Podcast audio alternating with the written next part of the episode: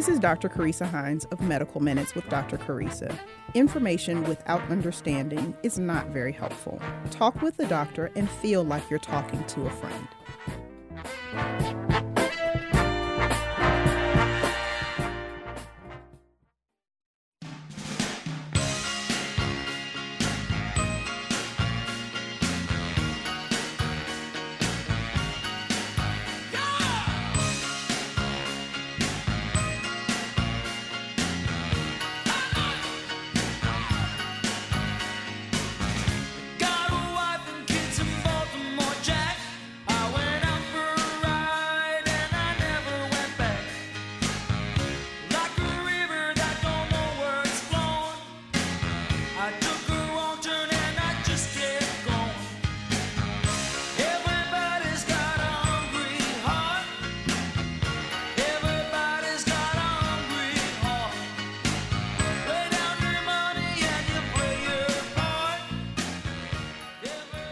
Morning, good morning, good morning, Atlanta. This is Dr. Carissa Hines, and you are tuned into Medical Minutes with Dr. Carissa. We broadcast here in the studio of WWWE Real 1100 AM every Thursday morning at 11 a.m. Eastern Standard Time. I hope you all have had a great week. We have an exciting topic and a wonderful, wonderful guest. I can't wait to introduce you to her. Um, but first, like we always do, we got to give our shout outs. So, I am so glad that I started doing this because it just makes me happy that so many people all across the country, it seems, are listening to this show. And it just makes me really, really humbled and honored and grateful. Um, so let's go ahead and get started with our shout outs. So, first, of course, shout out to my number one fan. Hey, mom, how are you doing this week? Um, shout outs to Norfolk, Virginia, Virginia Beach, Virginia, Chesapeake, Virginia, Houston, Texas, Seattle, Washington, Charlotte, North Carolina. Fort Campbell, Kentucky, Gadsden, Alabama, and Washington, D.C. I would love to shout out your city, so please drop me a line on our Facebook page and tell me where you are listening from. And the next week, I will shout out your city. So today we are talking about organ donation and transplantation.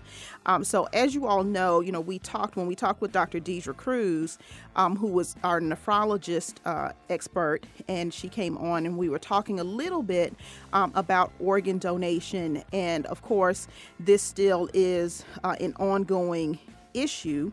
Um, and today I actually have an organ transplant surgeon as our guest. So she is she is something else. Let me just tell you. Um, but let's just get into just a little bit of background before we bring our guest on. Uh, so organ transplantation is, as I'm sure you can imagine, is a major surgical procedure where a healthy organ from is taken from one person, a donor, uh, and then transplanted or placed inside the body of another person, the recipient. Um, this is often a life saving surgery um, and gives the recipient a, a whole new lease on life. So you have someone who their organ has failed for whatever reason, and you know they have tried what we call conservative therapy. So they've tried medications and you know all of this other things um, that may be uh, prescribed, and nothing has helped. Their disease has continued to progress uh, to the point where that organ has failed.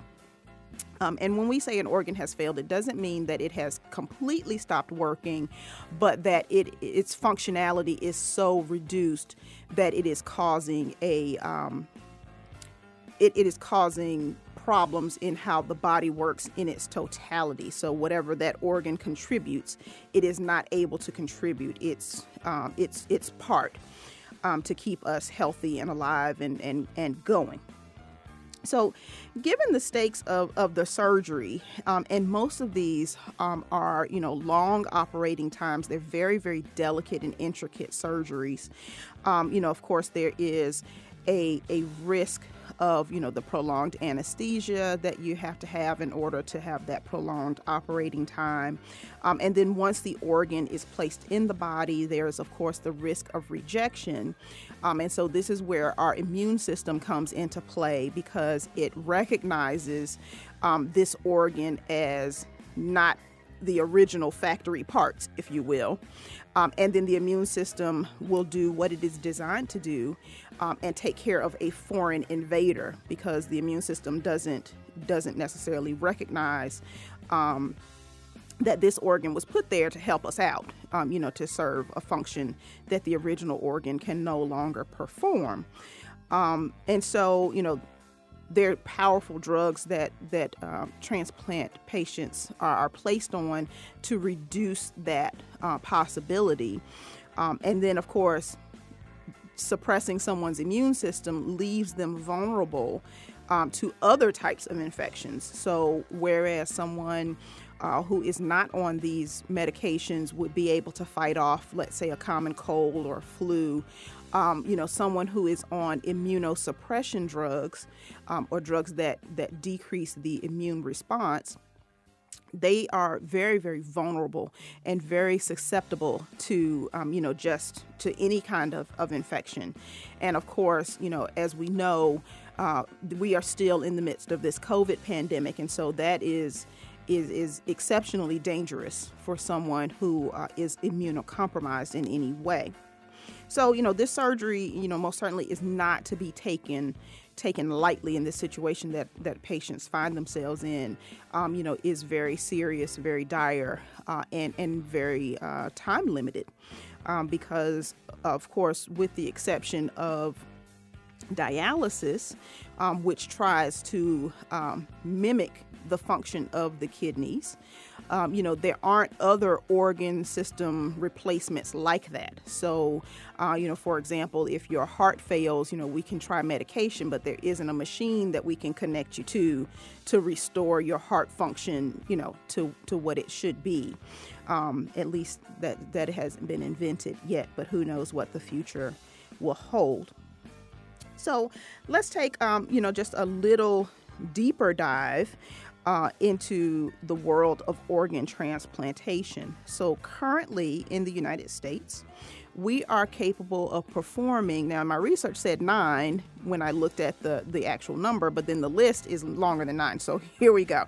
So, these are the types of organ transplant procedures um, that can be can be performed. So, we can do kidney transplants, pancreas transplants, liver transplants, heart transplants, lung transplants uh, corneas, which is a part of the eye, um, a trachea plant, transplant, which is a part of the lung. So the trachea is the the cartilaginous part where that takes the air from the external down and into the actual lung tissue, and then takes the expired air back through this tissue and out into the environment.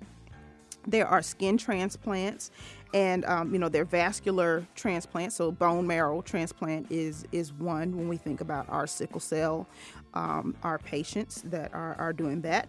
Um, interestingly enough, or at least interesting to me, um, I found out that there is now an intestinal transplant, which is amazing. Um, that you know you can take a part of someone's gut and move that to someone else's gut. Um, and that one is probably you know really really special because quite a bit of our immune system lives in our digestive system. You know that's that's a big part of our immune response. And then of course um, we have seen um, face and hand transplants. Um, you know, so there was a case I remember um, back in France where a lady had been mauled by a dog and had basically destroyed her face and they were able to give her a new face um, that you know belonged to someone else, obviously, um, but they were able to transplant that um, and restore a sense of normality and function uh, to that patient, and that was just just incredible. But of course, um, as you can probably imagine, um, that type of situation doesn't happen as often. You know, of course, the kidney transplant is is the more common uh, one. So, just looking at some numbers, uh, in 2018, there were 36,500 organ transplants performed in the United States and close to 40,000 in uh, 2019. So, the number of organ donation procedures that happens is increasing, and that is a good thing um, because that means that more people are able to be saved in some way. Um, the uh, most organ uh, transplant recipients are between the ages of 50 and 64. Uh, most organs come from deceased donors, so this is um, a procedure that's called a harvesting. Uh, is performed where someone who is recently deceased, their family decides to let their organs um, be harvested or taken uh, from them and put into um, the donor pool, if you will, to to help extend another life. And I think that whenever I have been a part of of, of that decision that a family has made, it is always very, very special and very, very touching because you are uh, honoring the life of your deceased person by allowing them, in some small part, to live on inside another person. So you're giving them almost a second life, um, although be it you know different from the life that they had when you knew them. The kidney transplant is the most common organ transplant procedure. Uh, and organs are transplanted after a very, very rigorous matching process. So you can't just take anybody's kidney and put it into anybody else. Um, you know, there are very, you know, very meticulous details that have to be um, paid attention to in order to match these organs uh, from donor to recipient. And currently in the United States, there are about 200 transplant hospitals. I didn't know that there's so many so many centers, which again is very encouraging because one of the criteria about being able to receive a um, being able to receive an organ is your proximity to a organ center. Um, because of course you know these you can't just put these organs up on a shelf. You know they they have to be used um, within hours actually. Um, and so you know so if you are closer to a transplant hospital that that is better for you obviously. So we are going to go to a commercial break because coming up on the other end of the break i will introduce you to one of the country's foremost, in my opinion, organ transplant surgeons. This is Dr. Carissa Hines. You are listening to Medical Minutes with Dr. Carissa, and we'll be back after the break.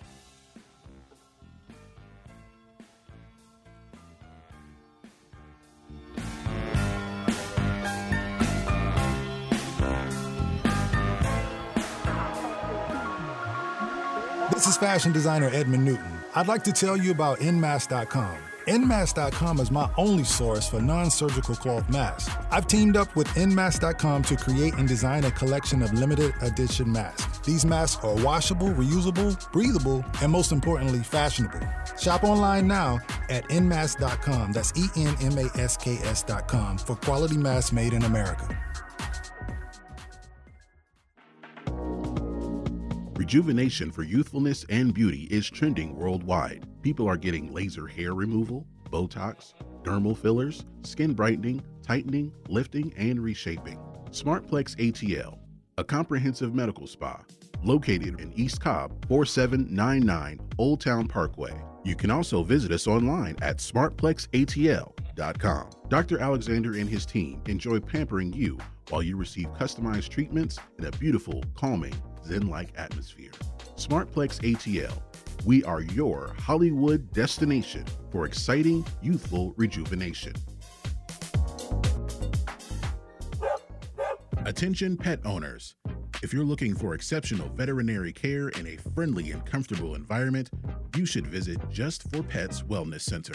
Just for Pets Wellness Center provides preventative medicine and treatment and also advanced state of the art veterinary dental care and surgery, all while keeping your pets safe and comfortable.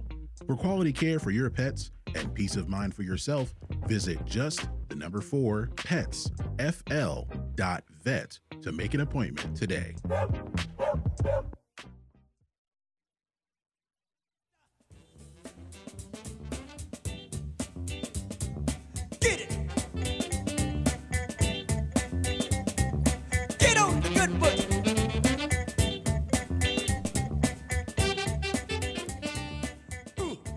Welcome back. This is Dr. Carissa Hines. You are tuned in to Medical Minutes with Dr. Carissa, and today's show is focused on organ donation. And on the line, we have uh, our guest today, and let me tell you a little bit about her. But before I do that, let me just say that I, I am proud and, and honored to to be counted amongst the amazing women uh, that I consider and call my colleagues.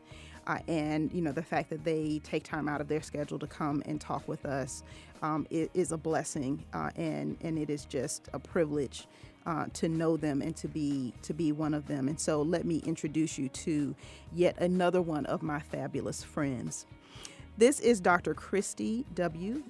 Gooden, MD, MPH. She is a multi organ transplant surgeon at Medical City, Dallas. Her special interests include pediatric and adult kidney, pancreas, and liver transplantation, as well as dialysis access surgery and advanced laparoscopic and robotic surgery. Dr. Gooden received her Bachelor of Science in Biology from Xavier University of Louisiana, where she was recently chosen as one of the top 40 under 40 alumni. She then went on to receive a four year dual degree, medical doctorate, and master's of public health in health systems management from Tulane University Health Sciences Center in New Orleans. Dr. Gooden completed her residency in general surgery at the University of Alabama at Birmingham Medical Center. During her residency, she was an NIH scholar working in the University of Alabama at Birmingham Cardiovascular Transplant Laboratory. She then completed an American Society of Transplant Surgeons accredited fellowship at the University of Michigan in Ann Arbor, Michigan. Dr. Gooden started her career at St. Luke's Hospital in Kansas City, Missouri, where she was the director of the kidney transplant program, founder and director of the Dialysis Access Center, and performed liver transplants. She has served on several regional and national boards and committees, including the review board member for the Heartland Kidney Network, which oversees all of the end stage renal disease programs in a four state area, and the UNOS Minority Affairs Committee. She was also the Director of Quality for all of the transplant programs at St. Luke's and served as the chair of the Quality and Patient Safety Committee for St. Luke's Hospital's physician group practice. At Piedmont, here in Atlanta, she partnered with Morehouse to mentor minority residents and students. Now, she is the director of the North Texas Dialysis Access Clinic in Medical City, has more than doubled their kidney transplant volume, and has further developed the pediatric kidney transplant program. She also serves as on the End Stage Renal Disease Network of Texas Medical Review Board. She is a published author, accomplished speaker, and most important, a wife and mother of teenage twins. Ladies and gentlemen, please welcome Dr. Christy Gooden to the show. Girl. I didn't what? even read all that. Yes, ma'am. oh, I'm putting all of your shine out there. Yes, ma'am, I am. Look at you. I was like, oh, What's okay. Up, girl? Hey, lady, how are you doing today? I'm doing well. Glad to be talking with you today. Good, good. And thank you so much for taking time out to talk with us today. Um, because, of course, you know, this is something that I feel we don't talk about enough about organ transplantation, particularly Absolutely. Um, in communities of color. Um, because mm-hmm. due to health disparities, we are the, the, the group that has the most severe disease that leads to the need for organ transplantation. But when it comes time to look at organs that are available, they are in short supply in, in communities of color. And there are a lot of reasons um, for that. And you know what? Why don't I start that as, as our as our first question? Why do you think that is that there is such a, a paucity in the number of organs that are donated in communities of color? There's as everything is multifactorial. Sure. Um, you know, one of the things that um, is important, I think, is just about trying to fix the miseducation. Mm-hmm. Um, there is a lot of fear, and some of it is warranted from Right. history Sure. about you know what are people going to do if I put you know that I'm an organ donor on my on my On your on driver's card license. Sure. on your driver's license, et cetera. Um, I've heard everything from they're just going to take them to they're going to let me die um, and then take my organs. And, it, and to me, when I go out into the community, what I really try to do is try to educate people that that's not possible. Like the way people think organs are allocated or given to other people Right. is not the way it, it, it is on TV or you know Right. what you hear and, and you know on the on the you know uh, uh, some book or some you know nowadays with Facebook and Twitter and, and Dr. Google, there's all kinds of stories out there. And me as a transplant professional, I'm like, I can't even use those organs. So Right. that's not. It just doesn't Right. work that way. So I, I will So- put out that for our for our, our audience to know, um, because you know the the one that that always just makes me shake my head is the one about somebody that wakes up in the bathtub full of ice, and you know an organ is missing. And I'm like, that doesn't happen. You can't just you can't just hack in with a butter knife, you know, and just take somebody's Right. kidney. That's not how that goes. You know, Right. It it takes a lot. It, there's um, number one, in order to match a person to an organ, is more than just knowing your blood type. Right. I can't just say because somebody's blood type O and somebody's blood type O, I can give a kidney to them, and that and that makes it easy. There's uh, what we call um, cross matching that takes anywhere from five to six hours for us to mix the blood and see if the body's going to fight off the organ before we do the operation. Wow. And so, you know, if if unless somebody has um, uh, decide has has gotten your blood, ran it through a lab, made sure that it was a match, then and, you know, I'm talking about six hours before they try, they try to kill you. Right. Then they, Right. then they kill you. But before you die, they got to give you an injection of blood thinner to keep your blood from clotting off the organ. Have a major OR ready to go with the surgeon who's willing to do this. Take it out, put it on ice, and all this. I mean, it, there's a lot of things that go to it. And then the other thing is, if this was so widespread, just because you get a transplant does not mean that that's it. You get your new organ and you're done. There's medicine that you have to take that you have to be monitored for. Right. So if this was happening so much, then these patients would get the organs and then have to come to somebody's transplant center to get the medication Right. and be monitored. Right. We just don't have that happen. Right. Right. Now, so in my research, I read that you know in in other countries, this is this is illegal in the United States. It is a felony. Yes. Um, but in Yes. other countries, you actually can buy an organ if you need one. Yes. Yes. Um, and but in of course, you can't, countries, you you, can't can bring also that um, here. You can buy it in another country, but you can't bring it to the United States and have anybody work with it. Um, you know, because Right. that would be a, a, a tremendous violation of the law as well as our medical ethics. Um, but I was shocked to, to learn that that happens anywhere. Um, you know, that was that was something else. I was like, oh, okay. There's there is something called uh, destination. Just like people go to get plastic surgery in you know another country because it's cheaper. Um, there are people sometimes who have family members or are, are are from other countries will go to another country get a transplant and then try to you know come back to the United States um, and then um, have to work with a transplant program and say, oh, I got transplanted here and now I need to be followed. Uh, that is also very rare, but that does happen. But just like you hear the stories of people going to get plastic surgery in another country and then come back with a major problem, right. the same thing can happen with this. Sure, and I would imagine even more so because this surgery is such Absolutely. Mm-hmm. is so delicate. So, um, so now, how is someone identified as needing a transplant?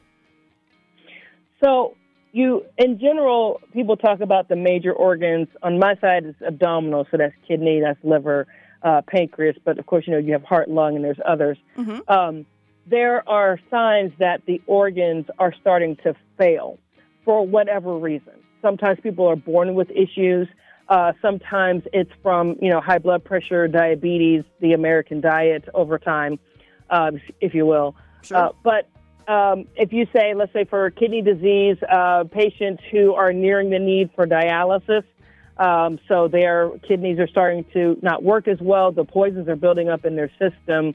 These are patients that uh, should start being looked at for a potential kidney transplant. For Okay. liver disease patients, Um, the liver, um, we follow the liver numbers. Um, patients tend to turn what they call jaundiced or yellow. Mm-hmm. Again, those are poisons building up in the system because the, the liver is not working well. Some people develop um, ascites where their belly is big because there's always this fluid in their abdomen. Sure. So there's signs that your body gives before it completely gives out, right. that your organs give before they completely give out. And your physician should be able to, especially if you're following up with a primary care doctor on a yearly basis and you're getting labs, the key, and what I tell people to try to stay away from my office, the key is to go to your primary care doctor. And if they notice something, that's when you go to the specialist to try to manage the disease sure. so that you don't have to get a transplant. Sure, sure. And it's helpful too, um, just to piggyback on that, to stay with one primary care physician, or at least Absolutely. if you're moving, get your records because yes. if I get your labs today, but I don't know what they looked like for the past five years, you know, I'm kind of right. working in the dark. Whereas if I can see a pattern of something happening, then I can identify and say, you know, this is a problem that is progressively getting worse, and this is what we need to do about it. And then you can kind of start to build that team of specialists um, to address these problems. Um, but you know that that snapshot from one day, um, you know, is helpful to a point. Mm-hmm. So mm-hmm. now, how does someone get ready for a transplant? Because I can only imagine that that is just such a a major thing to go through because you know you already have been battling this disease for however right. long and now someone tells you that everything that we've done doesn't work isn't working yeah and now mm-hmm. you have to do to do this Right. I think, um, and this here's another common misconception about transplant. Uh, a lot of people believe that um, if once they have liver disease or once they have heart disease or once they have kidney disease, that oh somebody just puts my name on a list. Mm-hmm. It doesn't work that way. Um, whatever organ you are needing, you have to undergo an evaluation process at a transplant program mm-hmm. to determine if the benefits of transplant outweigh the risks of transplant. Mm. So if anybody ever just says, "Oh, I'm on the list," you know, and I've had patients who come to me for dialysis access and things like that, and they'll say, "Oh, yeah, I'm on the list," and then we check into it, and it's like, "No, you're not. You know, mm. you haven't gone through an evaluation process, et cetera." But that evaluation process is not to see if you're perfect. The evaluation process is to see what curveballs you're going to throw at me. How can I prepare you and me for your for your transplantation? Mm. Some of the mm. things that we look at are compliance. Uh, you know, mm-hmm. how, how compliant are you with your medications? If you're a dialysis patient, do you go to dialysis every time and stay on dialysis the whole time? Mm-hmm. These things are important because if you're not a compliant patient, then you're not going to take your meds, which will make it so that the body will attack the the whatever new organ that we place. Right. So there's an entire. We look at your. We look at you know finances to let you know what you'll need financially. Uh, we'll, we look at social work. What what type of help will you need? Uh, do you need to get through transplant? So it's not just head to toe from you know from a medical standpoint. It's a complete 360 as a patient. How can we get you through this process? Right. And it's an education process because during that evaluation, I have to educate you about what transplant is and what it isn't, and um, what the medicine, what to look out for with the medicines, sure. uh, how to prepare yourself for life after transplant. So there's a lot that goes into actually getting on the transplant list. So, you know, again, from my research, um, you know, talking about these, you know, this surgery, and I was in, in my intro talking about, you know, how heavy this is. You know, this is this mm-hmm. is like of all the major things, this is major. Um, you know, in medicine, you know, there's if there's a hierarchy of you know of, of things. So, you know, how about how long are these surgeries? Um, because you know of course when we talk about the risk of operating time and the time under anesthesia um, you know right. i imagine this isn't something you know this isn't a 45 minute deal and we're done you know right. voila right you know about right. how long do these surgeries last assuming sure. everything oh. goes smoothly smoothly right I would say, um, and we'll just say like a national average. A national average probably for a kidney transplant is somewhere around three hours. Some people are faster. Some people take a little bit longer. Mm-hmm. Um, a liver transplant, um, I would say the average is probably five to six hours. Um, some again, you know, it depends on the surgeon. Also depends on sure. the patient. Sure. When you're talking about doing multiple organs, such as doing a kidney and a pancreas transplant, or a liver and a kidney transplant, or a heart and a kidney transplant What I tell patients always is, you know, if you need more organs, there's more problems, Right. and the surgery can be longer. Sure. So, you know, for a kidney pancreas, it could be, you know, six to eight hours depending on the patient and, and things like that. Wow. And again, these are averages um, all Sure. across the nation. Uh, so it's just one of those things. I know one time I was in a kidney pancreas, and it was a 12 hour case. So it's just, Wow. you know, uh, Wow. this is a difficult case, difficult patient. But Sure. it's just one of those things where um, um, that's the average, I would say, across the country. Sure. And so, you know, so we've gone through just kind of walking through this process. So, you know, I've been identified that I need an organ. I have gone through my evaluation. I've been placed Yes. on the list. I've been on the operating table. What is my life like after the transplant? A successful transplant life is much better. Um, what I tell people all the time is you don't know how sick you are until you get a transplant. Until you start feeling better? Yeah. Until you start feeling better. Yeah. Um, and a lot of times, my transplant patients, I'm trying to slow them down because they're like, "Oh, I feel great." I'm like, "Oh, "Okay, but we still just had surgery like three weeks ago. I need you to, I need you to calm it down." Right. because you know the whether it's the liver or the kidney they one of their primary jobs is to filter poisons out of your system.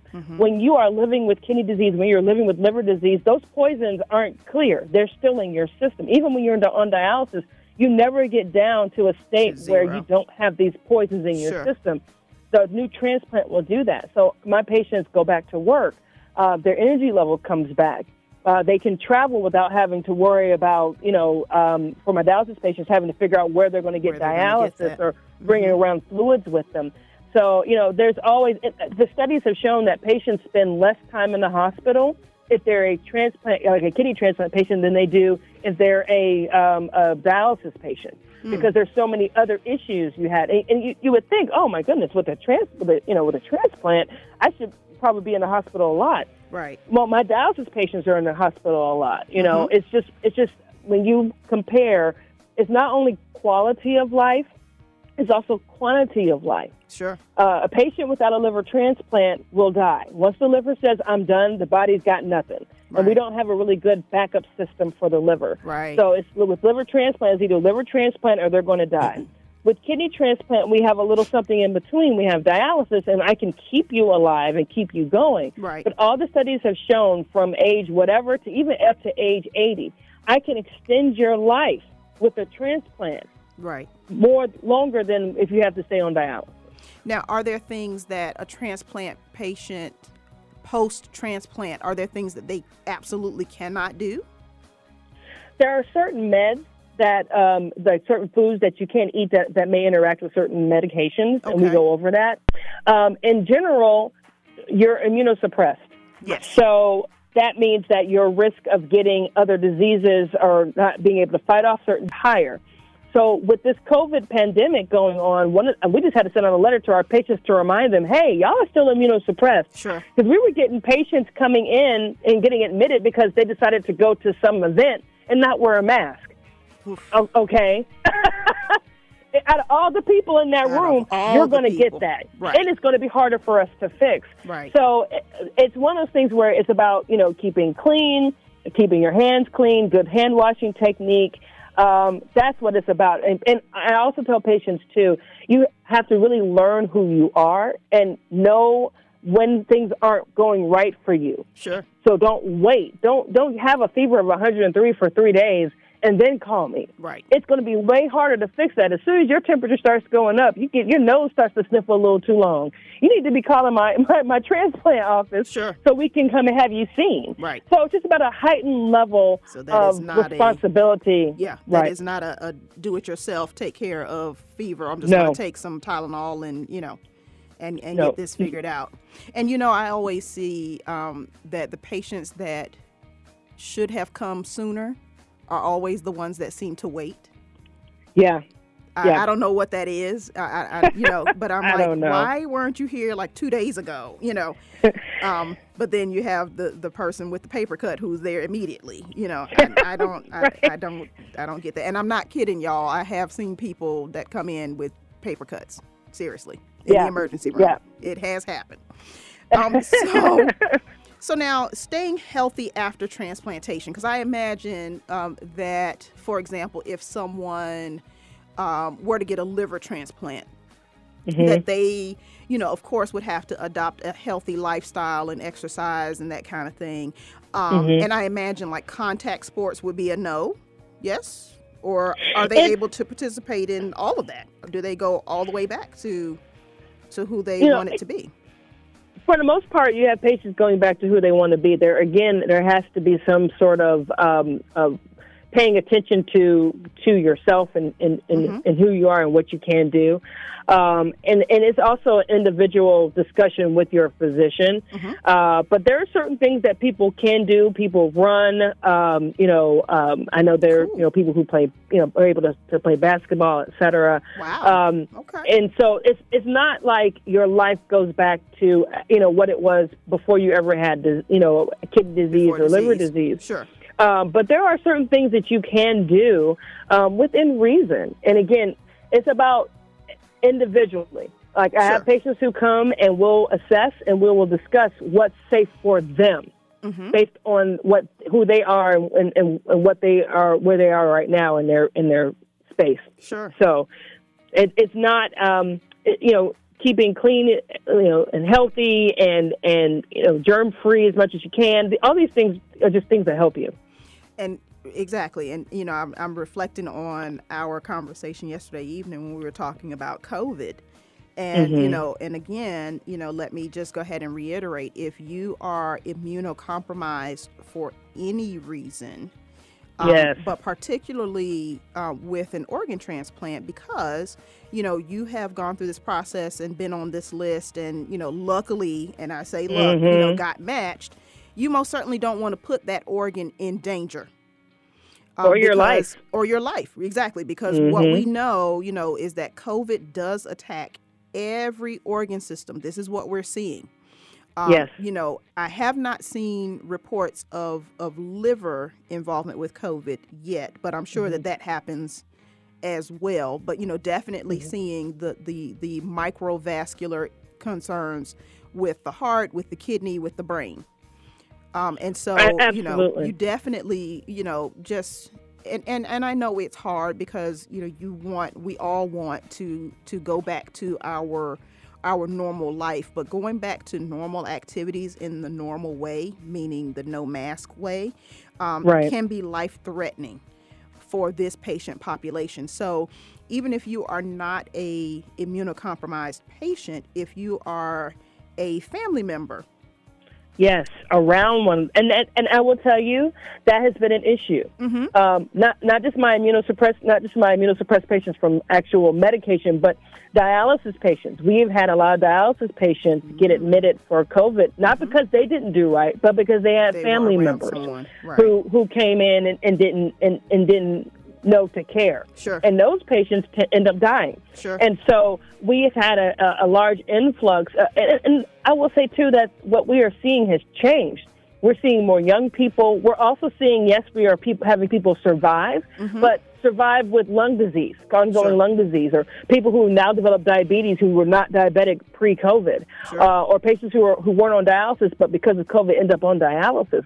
So we're seeing a lot of long-term issues that people aren't really discussing. Everyone, everybody wants to talk about how many people have died, right. and that's a, that's a big enough number. But how many people were not not only you know they survived, but they were maimed by the disease? Most certainly, that's well, a huge thing. Well, because you know, currently today, I think we're at two hundred and eleven thousand deaths, but we mm-hmm. are at six or seven million diagnoses.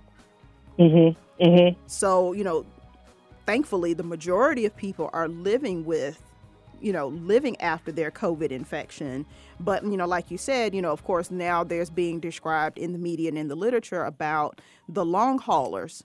So these are right. people who are symptomatic for a longer time than we initially knew. Because, of course, with this being a, a novel virus, we're all learning what this thing will do going forward. You know, we we are we are building the plane as we're flying it, really. Yeah, um, absolutely. You know, because you know we we this is just a new thing of these people who you know have tested positive, been sick, got over it, tested negative, but they're still sick. Yes. You know, and so you know that that is is definitely a um, a phenomenon that that we are are, are working with. Um, so you know, you definitely have to be you know even more so vigilant if you are immunocompromised in any way. So you know, you've heard it from me, you've heard it from Dr. Gooden. Wear your mask or stay in the house. Wash your hands. There we go. Absolutely. You know. Absolutely. So now, because I hate it when I when these people when these patients come in. Some of these patients, you know, you just got your transplant less than six months ago. What are you doing? What are you doing? You know. Yeah. Um, I mean, your your your immune system is absolutely compromised. Right. I mean, it's compromised forever, but especially within the first Within- year, we're using right. higher doses of medication. You know, Mm. I understand the the want to be and feel normal, Sure. but what I try to teach, but even before COVID, what I try to teach my patients, my transplant patients, is that you're never going to be quote unquote normal, Normal. because Right. this is not that's I can get you closer to it than But you have- dialysis can But you have been changed. but you have been changed and your immune system is never going to be the same Right. and and and there are things that are going to be different and you're going to have to just be aware of i tell patients all the time welcome to the new you now we have to Right. learn who you are i don't want to hear about what medicines you, you that used to work for you that's different now Right. these things have changed and the people who do really well embrace the change embrace the new life are grateful for the new life and and are and they're able to move on and live a better life than what they had pre-transplant. It's the patients who are resistant, who um, don't want to, you know, listen, who you know want to test the waters. Well, you know, I- I've seen them too many times and back in the hospital. Oh, I should have. Oh, I can't believe. Oh, you know, you're just like, but we talked about this. we you can't you. believe We you made it. a choice. Mhm. right. We we did tell you.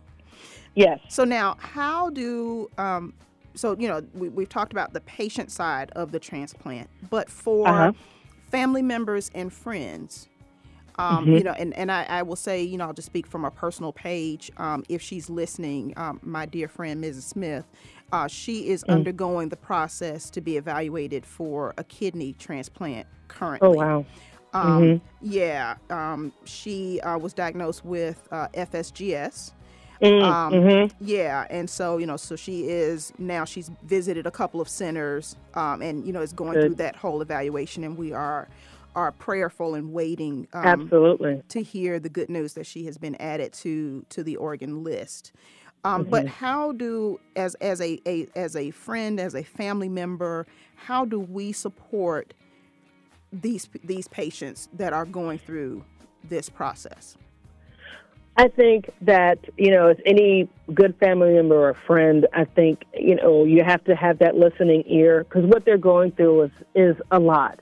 Um, in particular for patients who are, um, you know, it, I think it's really hard for liver patients because they know that if this doesn't work, they're going to die. That's Right. that to see your mortality coming in front of you Yeah. and and and your only prayer is that you know That it works. you know somebody that you know that that I I I'm able to be one of the ones that get you know get lucky get the organ Sure. I think you know that's one thing but I think too with dialysis patients it's such a a ma- they go through a lot of major changes in their life one getting on dialysis and one you know the hope of getting off of dialysis but you know the wait time I think is also the other thing that that people don't understand uh, here in I'm in Texas, so here in Texas, the wait time for certain blood types can be up to six years of being on dialysis. wow. So um, I think that one, being able to be a listening ear, um, getting to and from appointments can be really a big thing in their whole evaluation process.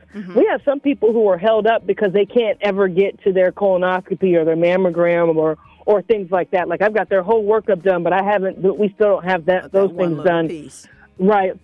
Dental, dental can um, can hurt patients as they're trying to, to get things because you, some people don't have good, good dental insurance, and Sure. so um, if you have everything done but you don't have the money to get because you have really bad teeth, um, and the, the the risk of putting you on me- medications to uh, suppress your immune system increases your risk of developing a, a bad tooth abscess or, or a bad infection. We have to be mindful of that. Sure. Um, I think Wow. too, um, helping them if they can find a living donor because Mm-hmm. living donation. Reason we can do this is it's extremely safe. There's a big evaluation process for living donors as well. Uh, and so it's one of those things where um, if you can help someone find a living donor, it doesn't have to be family, it can be friends. They have to go through that evaluation process as they're healthy and the recipient is, is healthy enough. then you can cut their waiting time. There is no mm. major wait.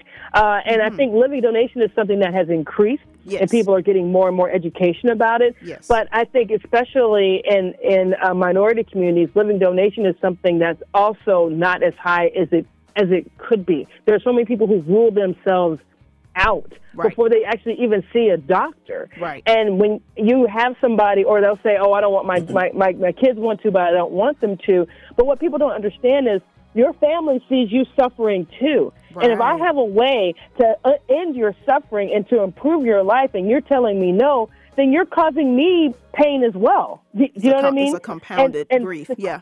Sure. Exactly. Compounded grief. I think that's the thing that people don't understand. So um, I, I, think that anybody who is looking at a, uh, a, a, transplant should be exploring the option of living donation mm-hmm. and understand that it's not, if there's, you know, I do both sides of the coin. You know, when we're looking at a donor, I'm not thinking of how great this kidney is going to be for whoever uh, they want to give it to. Sure. I'm looking at that person and saying to myself, can I do this operation and 50 years from now they can act like it never happened? Right. And if I can't, if I don't feel comfortable, I don't care if they want to. The answer is no. I have had to turn down mothers who want to give to their babies. Mm. You know, babies born with disease, but the mom has an issue. Right. And as much as that mom doesn't care and wants their baby to survive sure. and do better, I'm looking at it like I can't do this operation and know that you're going to be okay. So right. you're going to have to find another donor you know, wow. or, or wait. Wow. And so, but that's how important that that whole evaluation process is. Yeah. It's about taking care of both of sides both. of the coin. Sure, most certainly. Any, this has been a fascinating conversation. I, I have tremendously enjoyed it and, and, and have learned quite a bit. Uh, and oh, so good. any any last parting pieces of advice before we go to commercial? Sure. I think for me, the most important thing is I don't want you to see me. right. I want you to take care of yourself. There are, just so people know, I, you know, 108,000 people on the waiting list for an organ right now. Mm-hmm. 28% are African American, 21% are Hispanic. And even though wow. in 2019 we did 23,000 transplants across this country, there are still 108,000 people waiting. Waiting. Mm-hmm. So, what we can do to avoid waiting is making sure that if we're diagnosed with diabetes, that we classes and we take care of it. Take care of it. That's and, right. And we and we take care of our high blood pressure. These are the things that will prevent us from even having to have that conversation or have that discussion. You know, It, it, the best thing that we can do is take care of ourselves, so you don't have to come to to be on that waiting list. I can't, I couldn't have said anything better to finish up that segment. Dr. Gooden, thank you so, so much for your time today. This has been an excellent, excellent uh, discussion. And of course, uh, you are part of the Medical Minutes family. And anytime you want to come back, we are, are open, open arms, open doors, open ears uh, for what you have to contribute. Thank you so, so much. Thank you for inviting me. It's it's good to talk to you. Um, you know how it is with the COVID thing, so it's good to talk to anybody. Right, right. you know, but especially you, and I am so proud of you, Thank and I love you. the medical minutes, and you're doing a great thing. Thank Just keep so up much. the good good work. Oh, thank you so much. I appreciate that. Dr. Christy Gooden, ladies and gentlemen. This is Dr. Carissa Hines. You are listening to Medical Minutes, and we will be back after a short commercial break.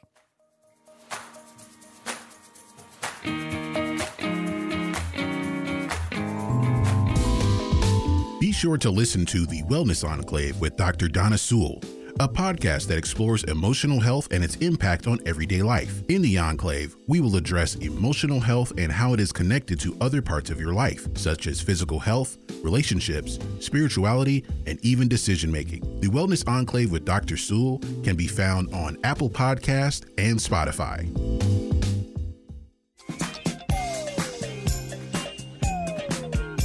This is Alvin And this is Edmund on, the Old Fashioned Health Show. Tune in each Friday from 3 p.m. to 4 p.m. And listen to us live on iHeartRadio or the Real 1100 app. where we talk about healthy information, products, and or services And get some old school music in. on the Real 1100.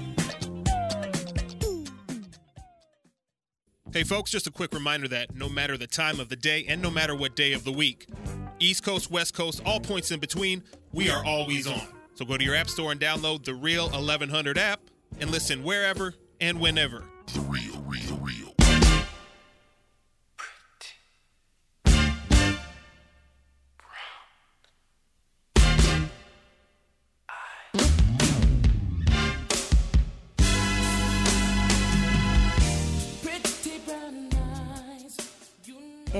We are back from the break. This is Dr. Carissa, and you are listening to Medical Minutes with Dr. Carissa. We just had an excellent, excellent conversation with uh, Dr. Christy Gooden, who is a transplant surgeon out in Dallas. Uh, and one of the things that she was talking about um, was about being a living donor. Um, so, you know, as we said earlier, um, a lot of the uh, transplants are from deceased donors, but there is a thing called being a living donor. So, um, you know, for people who are interested um, in doing that, you can go to uh, UNOS, uh, the United Network for Organ Sharing, UNOS. Um, and there's they have a website, and you also can go to um, some national organizations. So the American Heart Association, the American Lung Association, the American Kidney Foundation, the American Liver Foundation, um, and get more information as to how you become um, a donor. Um, there is also I wrote it down. Uh, Donate Life America at www.donatelife.net has uh, excellent information about how to become a donor and how to place yourself on that registry. Um, there also, of course, is the um, there is a bone marrow uh, registry for, for people who are, are suffering uh, from sickle cell and other bone marrow uh, diseases uh, who need transplantation. Um, and you also can indicate your willingness to be a donor on your driver's license. So most states have partnered with um, the Donate Life America uh, organization um, where that can be identified. But the most important thing to do if you decide to become a donor is to let your family know that that is what your wish is because um, you know there may be times where you are not able to speak for yourself um, and of course being a donor is is a heavy thing and a, a, wonderful gift to give someone but let someone in your family know that that is is what your wish is. Um, so really quickly um, you know who can be a donor? So people of all ages medical histories uh, can be a donor. Um, even people um, who are um, affected with hiv people who are hiv positive. Now of course um, in that situation those organs are reserved for recipients who are also HIV positive. Um, so that way, you know, of course, the the infectivity um, isn't really an issue um, in that situation. But you know, that is that is an encouraging thing to know that even people with, um, you know, with those types of, of illnesses um, can still participate in the don in the organ donation process on both sides um, of of that issue. Um, becoming a donor costs zero dollars. Um, you know, most of the time, even if you are chosen um, as a donor, uh, most of the costs are, are covered by the recipient's uh, insurance and, and such things. Um, and of course, you know, one of the things that, that people have asked me about um, organ donation is, you know, if their loved one is deceased, will that hold up any funeral arrangements or processions? And the answer is no. Um, you know, organ procurement happens um, very, very quickly. Um, and, you know, the people who do the organ procurement can can work with uh, funeral homes and you know get all of that coordinated um, so that the bereaved family doesn't even have to deal with with that detail. And they can uh, funeralize their loved one um, as they normally would um, but you know, in the days of COVID, you know, what is normal now? That's just yeah, that's just a whole nother that's a whole nother discussion. Um, so factors in organ allocation, and so basically when we talk about who gets what and when, um, so of course there's a waiting time, and you know, Dr. Gooden mentioned um, that the waiting time can be um, years um, to wait for an organ. There's also the donor recipient compatibility um, because that is important. The matching, um, that is very important. Um, a prior living donor. Uh, distance from a donor hospital because, as I said, these organs have a very limited shelf life. So, if it is going to take you 12 hours to get to the hospital, that's not going to be the hospital where you know you should go because you know the organ may not be any good by the time you get there. Um, of course, we evaluate the uh, survival benefit. Um, and then for pediatric status, um, you know, there's a different set of criteria or an additional set of criteria when we talk about our little ones who uh, get organ transplantation because the size of the organ becomes an issue um, because they're little. Um, and so, you know, you want something, you know, you have to have that kind of matching, that level of matching. And then, of course, uh, your your medical urgency. Um, so, people who are sickest and closest to uh, to to dying are the ones who, you know, who would obviously need an or- organ more urgently. So that is our our main topic for the day, but we're going to go ahead and pivot into our vitamin C. And so here we go. So earlier this week, I stopped at my local pharmacy. And while I was in line, I noticed the pharmacy tech was having conversation with each person in the line.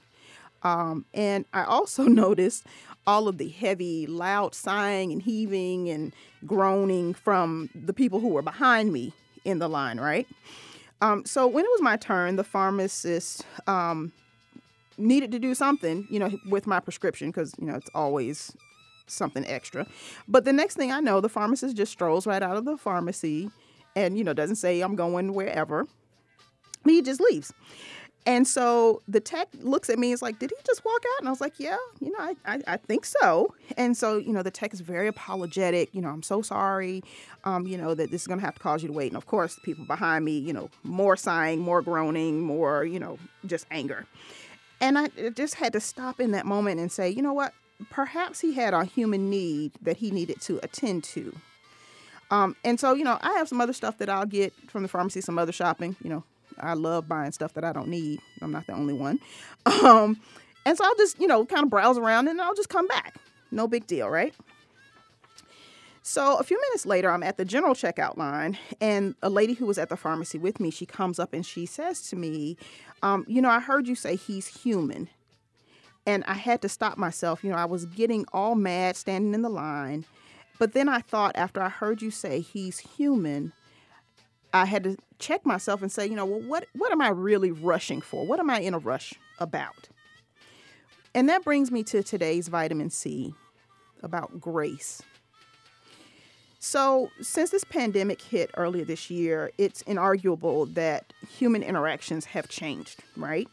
Um, and so, for many of us, these brief face to face encounters that we have with a live human being, be that a cashier or the tech behind the counter at the pharmacy, you know, these may be, you know, the only live in person encounters that a person will have or it may be just that little lifeline that gets a person through their day because they have been so isolated and this is their one time out to actually talk face to face with another human being.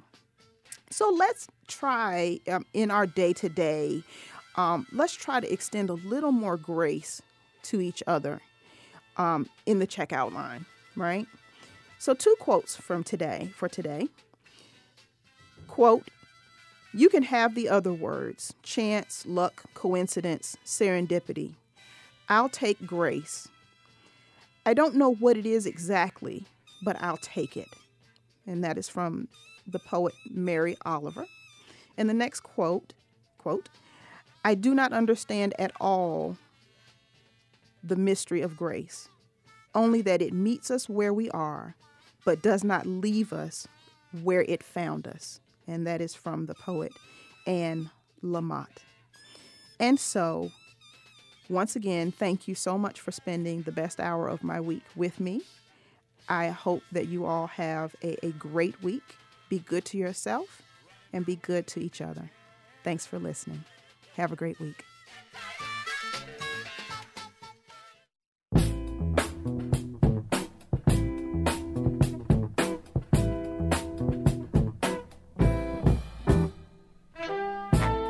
This is Dr. Carissa. Thanks for joining me this week on Medical Minutes with Dr. Carissa. Join me next week for more comfortable yet in depth conversation. Have a great week.